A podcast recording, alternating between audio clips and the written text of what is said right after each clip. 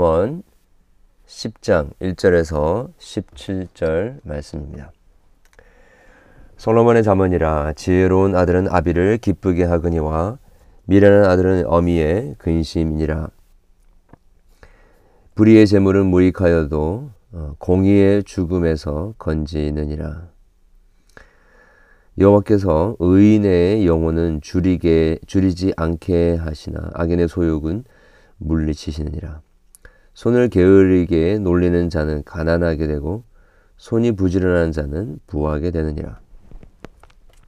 여름에 거두는 자는 지혜로운 아들이나 추수 때에 자는 자는 부끄러움을 끼치는 아들이니라. 의인의 머리에는 복이 임하나 악인의 입은 독을 머금었느니라. 의인을 기념할 때에는 칭찬하거니와 악인의 이름은 썩게 되느니라. 마음이 지혜로운 자는 계명을 받거니와 입이 미련한 자는 멸망하리라. 바른 길로 행하는 자는 걸음이 평안하려니와 굽은 길로 행하는 자는 드러나느니라. 눈짓하는 자는 근심을 끼치고 입이 미련한 자는 멸망하느니라. 의인의 입은 생명의 샘이라도 악인의 입은 독을 머금었느니라.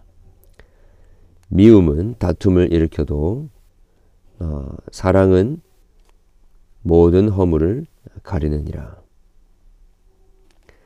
명철한 자의 입술에는 지혜가 있어도 지혜 없는 자의 등을 위하여는 채찍이 있느니라. 지혜로운 자는 지식을 간직하거니와 미련한 자의 입은 멸망에 가까우니라. 부자의 재물은 그의 견고한 성이요 가난한 자의 궁핍은 그의 멸망이니라. 의인의 수고는 생명에 이르고 악인의 소득은 죄에 이르느니라. 훈계를 지키는 자는 생명길로 행하여도 징계를 버리는 자는 그릇 가느니라.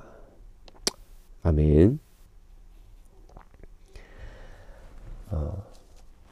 오늘 우리가 읽은 잠언 10장부터는 이제 1장부터 9장까지가 전체 잠언의 개론, 서론이었다라고 보고, 우리 10장부터는 이 솔로몬의 여러 가지 잠언이 이렇게 다소 두서없이, 그리고 어떤 특별한 어떤 배치의 원리가 없이 이렇게 등장을 하고 있습니다. 그러나 각 부분에 보게 되면 어느 정도의 그 절과 절 사이의 어떤 상관성도 또한 보이기도 합니다.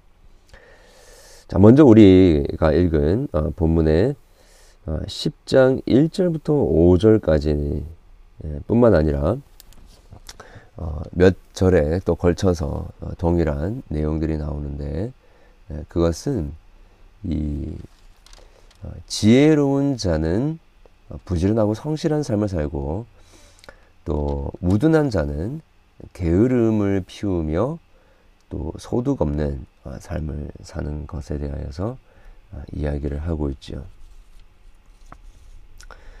어, 3절에 보면 의인의 영혼은 줄이지 않게 하시나 악인의 소욕은 물리치시느니라. 4절 손을 게으르게 놀리는 자는 가난하게 되고 손이 부지런한 자는 부하게 된다. 어쩌면 참 당연한 이야기일 수 있는데요. 일반적인 이 세상의 원리에 대해서 지혜자는 말씀해주고 있습니다. 15절에 예를 들어서 보게 되면 부자의 재물은 그의 경관성이요 가난한 자의 궁핍은 그의 멸망이니라. 즉 이것이 부지런한 자와 또 게으른 자의 마지막 모습이라는 것이죠. 오늘날에도 너무나도 많은 사람들이 이 기본적인 원리를 벗어나서 이것을 극복할 수 있다라고 생각하면서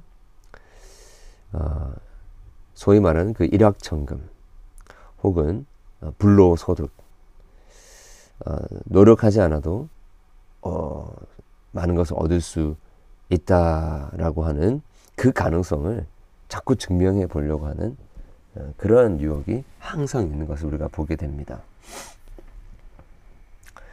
그런데 하나님께서는 이 세상을 그렇게 이제 창조하지 않으셨죠.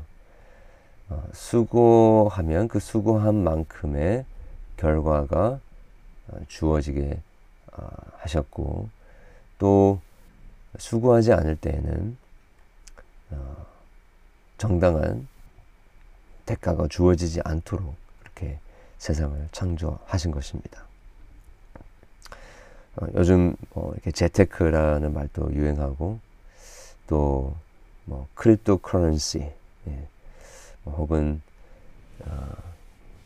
그런 비트코인과 같은 그런 것도 참 요즘에 많이 유행을 하고 있습니다. 한 사람의 말 때문에 막 주식이 올라가기도 하고, 또 한 사건 때문에 그냥 급락을 하게 되는 그런 일들도 있지요. 네, 그런 것들의 사이에서 줄타기를 하면서 어떻게 하면 소득을 불릴 수 있을까 고민도 많이 하기도 합니다. 뭐 그런 것들을 우리가 싸잡아서 다 악하다라고, 또 미련하다라고는 할 수 없겠지만, 우리가 놓치지 말아야 하는 그 원리는 하나님께서 우리가 수고한 만큼 주신다라는 것입니다.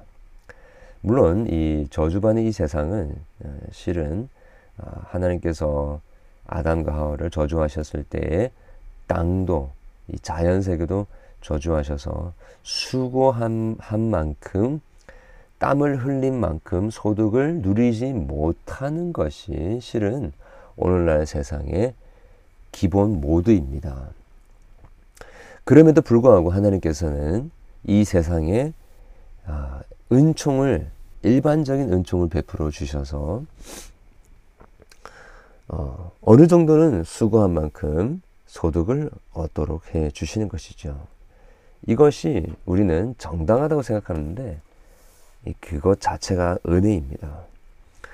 우리가 수고한 만큼 어느 정도의 소득을 얻으면서 살아간다, 여러분, 하나님께 찬양해야 되고 감사해야 되는 것입니다.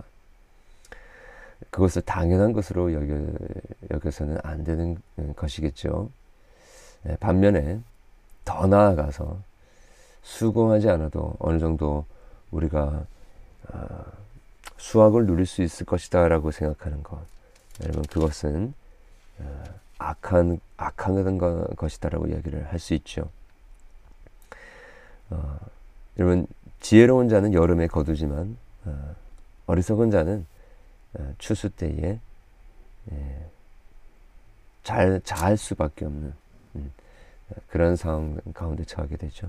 이것이 부모에게 얼마나 큰 근심거리인지 모릅니다. 지혜로운 자녀는 참 큰 기쁨이 되죠. 오늘도 우리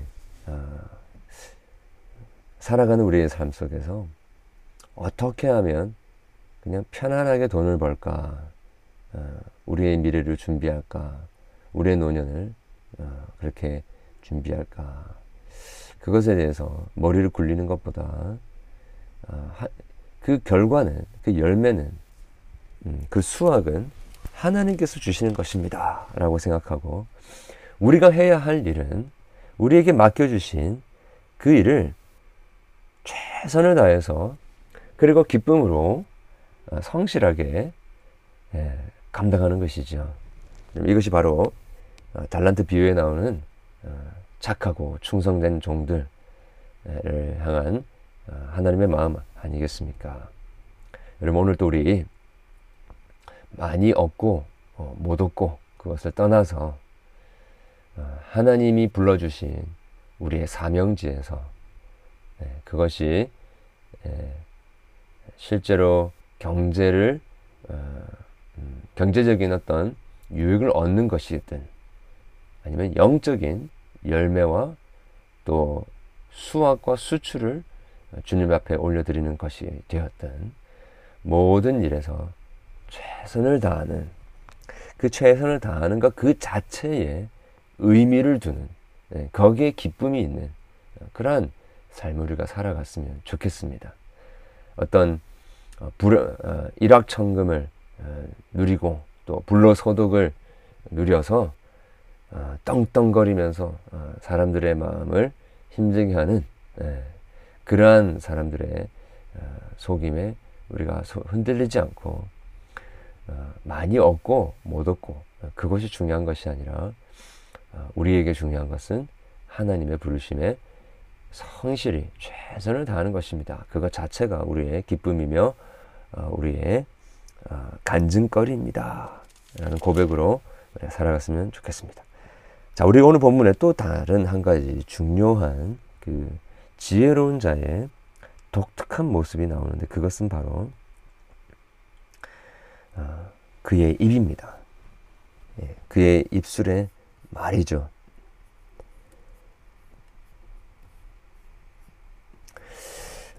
우리 오늘 본문에 그 6절에 보게 되면, 의인의 머리에는 복이 임하나 악인의 입은 독을 머금었느니라.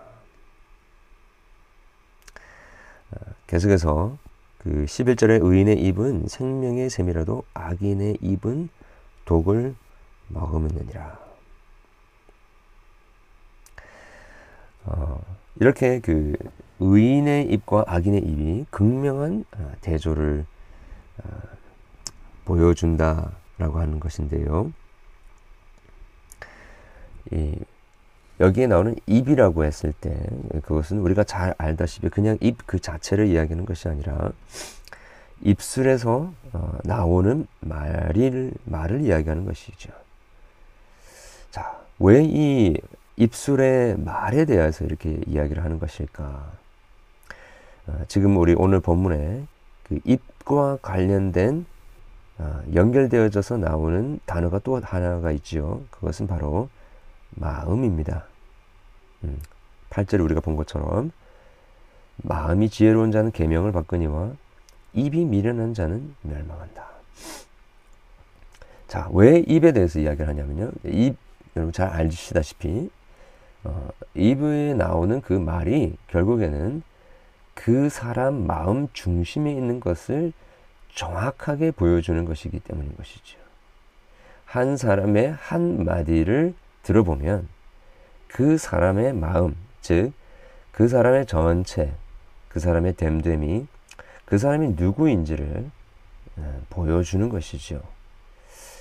그래서 우리는 우리의 입을 조심해 보기도 합니다. 그러나 입을 조심하는 것도 중요한데, 더 중요한 것은 우리의 마음이 지혜로운 것이냐 아니면 어리석은 것이냐를 파악하는 것이 제일 중요한 것입니다. 그래서 13절에도 명철한 자의 입술, 그 다음에 지혜 없는 자의 등, 이렇게 표현하고 있지 않습니까? 여러분 정말 그 한 사람의 말은 너무나 중요한 것 같습니다. 12절에 미움은 다툼을 일으켜도 사랑은 모든 허물을 가리느니라.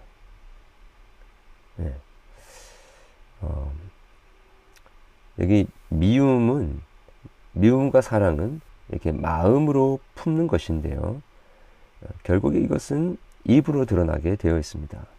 무언가를 말을 했을 때에 다툼이 일어나고, 무언가를 말을 했을 때에 사랑으로 허물을 덮는 일이 일어나게 되는 것이지요. 그래서 우리는 정말 그 우리의 삶 속에서 각 순간순간, 우리의 모든 상황 속에서 어떤 말을 하느냐가 너무나도 중요하다라는 것이죠. 여러분, 우리 안에 우리 마음에 무엇이 가득 차 있는지를 확인을 하려면, 우리 마음이 도대체 어떤 것으로 구성되어 있는지 잘 모르신다라고 한다면, 우리 입에서 나오는 말이 어떤 말인지를 살펴보면 우리가 누구인지, 우리 마음에 가득한 것이 무엇인지를 이제 우리가 깨닫게 되겠죠. 쉽지 않은 부분입니다. 그러나 또 다른 식으로 보면 너무나도 심플하고 간단하고 정직한 그런 원리죠. 마음에 품고 있는 대로 입에서 말이 나오게 되는 것입니다. 여러분, 우리 예수 그리스도 안에서 성령으로 말미암아 거듭난 자들에게는 여러분 이제는 이전 것은 지나갔으니 보라 새 것이 되었도다 라고 하지 않으셨습니까? 우리의 마음, 우리의 생각, 우리의 온 존재는 예수 그리스도의 십자가의 희생의 대속제물 속에 나타난 하나님의 그 큰 사랑으로 우리가 완전히 바뀌어진 삶을 우리가 그런 존재가 우리가 되었던 것이죠.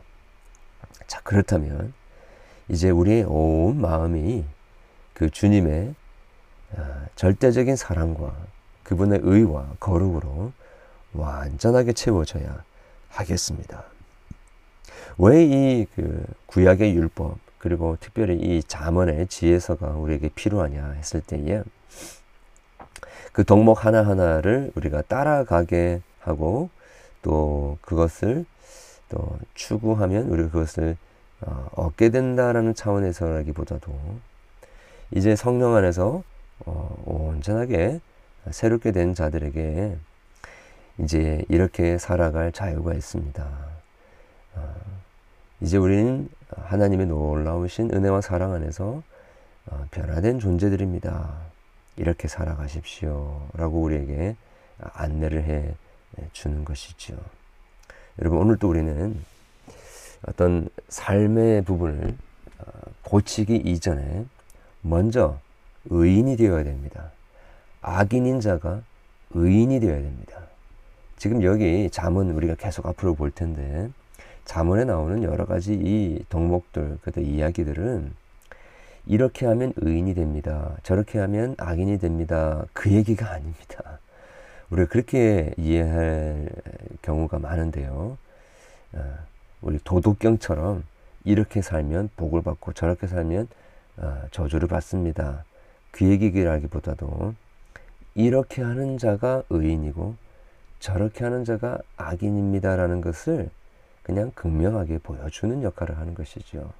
이것을 확실하게 구분하여 드러내 보여주는 역할을 하는 것입니다. 자, 그렇기 때문에 우리가 가장 중점을 두어야 하는 것은 우리의 마음입니다. 우리가 누구인지를 살펴야 하는 것이죠. 여러분, 오늘 또 우리는 예수 그리스도 안에 있어야 되고요. 성령으로 행해야 합니다. 우리 아까 새벽기도를 시작하면서 불렀던 첫 찬양, 여러분 성령 하나님께서 우리 가운데 친히 역사해 주셔야 됩니다. 여러분, 성령 하나님은 우리에게 어떤 초자연적인 그냥 은사를 발휘하게 하시는 정도, 거듭나게 하는 정도, 이걸로만 그치는 것이 아니라 성령 하나님은 오늘 또 말씀을 통해서 우리의 눈을 밝히시고요, 우리의 입을 여시고, 우리의 귀를 여시고, 우리의 손과 발을 바꾸시는 역할을 하는 것입니다. 이것은 하늘 위로부터 성령으로 거듭난 자들 안에 이제 선한 일을 시작하시는 성령 하나님의 일하심이라는 것이지요. 한번 성령으로 거듭난 자는 다시 육으로 돌아가는 일이 없습니다. 그럴 수가 없습니다. 성령 하나님이 우리 가운데 진리로 역사하시고 그리스도와 온전하게 연합되었으면 연합된 것이지 연합되었다가 안 되었다가 그런 것은 없다라는 것입니다. 자, 성령 안에서 예수 그리스도와 완전하게 유니파이드, 그 연합된 자들에게는 이제 우리의 그 삶 속에 총체적인 그런 변화가 일어나게 되는데요. 성령님께서 하시는 것입니다. 우리가 신앙생활을 그냥 머리로만 알고 또 입으로만 고백하는 것이다 라고 착각하는 경우가 많이 있는데 그렇지 않습니다. 우리의 온 마음이 예수 그리스도의 은혜로 완전하게 새로운 지음을 받기 때문에 우리 안에 새로운 소욕이 일어나게 되는 것입니다. 여러분, 성령 하나님께서 매일매일 우리의 삶 속에서 간섭하시고 역사하시는 그러한 모습이 바로 성도의 참된 모습인 것입니다. 여러분, 오늘도 우리는 성령 하나님께서 우리의 이성과 지성과 감성과 의지를 완전하게 바꾸시는, 온전하게 바꾸어 가시는 그런 총체적인 변혁의 역사의 중심에 저와 여러분들이 있는 그런 복된 의인이기를 간절히 소원합니다. 여러분, 우리의 삶 속에 우리의 생각과 말과 행동과 모든 삶의 영역에서 성령 하나님의 역사의 증거들이 있기를 원합니다. 여러분, 우리 오늘도 참 이 익사이팅하고 정말 우리의 마음을 흥분하게 하는 이 하루가 우리에게 앞에 주어졌습니다. 그냥 살아가던 방식대로 늘 살아가는 대로 살아가는 하루가 되지 않고 정말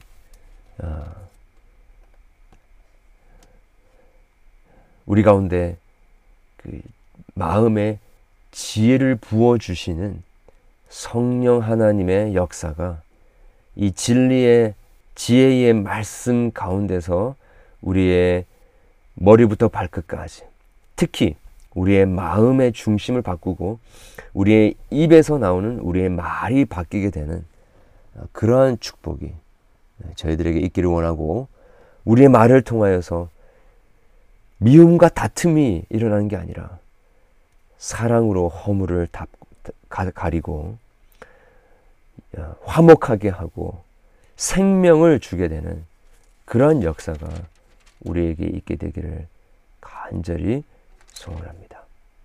우리 같이 기도하겠습니다. 하나님 아버지, 감사함을 드립니다. 우리 예수 그리스도 안에서 새로운 피조물로 지음을 받은 저희들, 이제 성령으로 태어났기에 성령으로 살아가게 하시고 육이 아니라 영으로,